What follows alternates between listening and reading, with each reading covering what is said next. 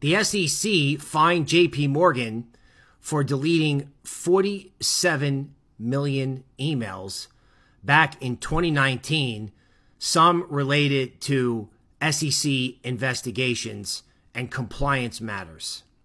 So let me get this straight. The S E C asked J P Morgan to cooperate in a clear-cut legal regulatory manner.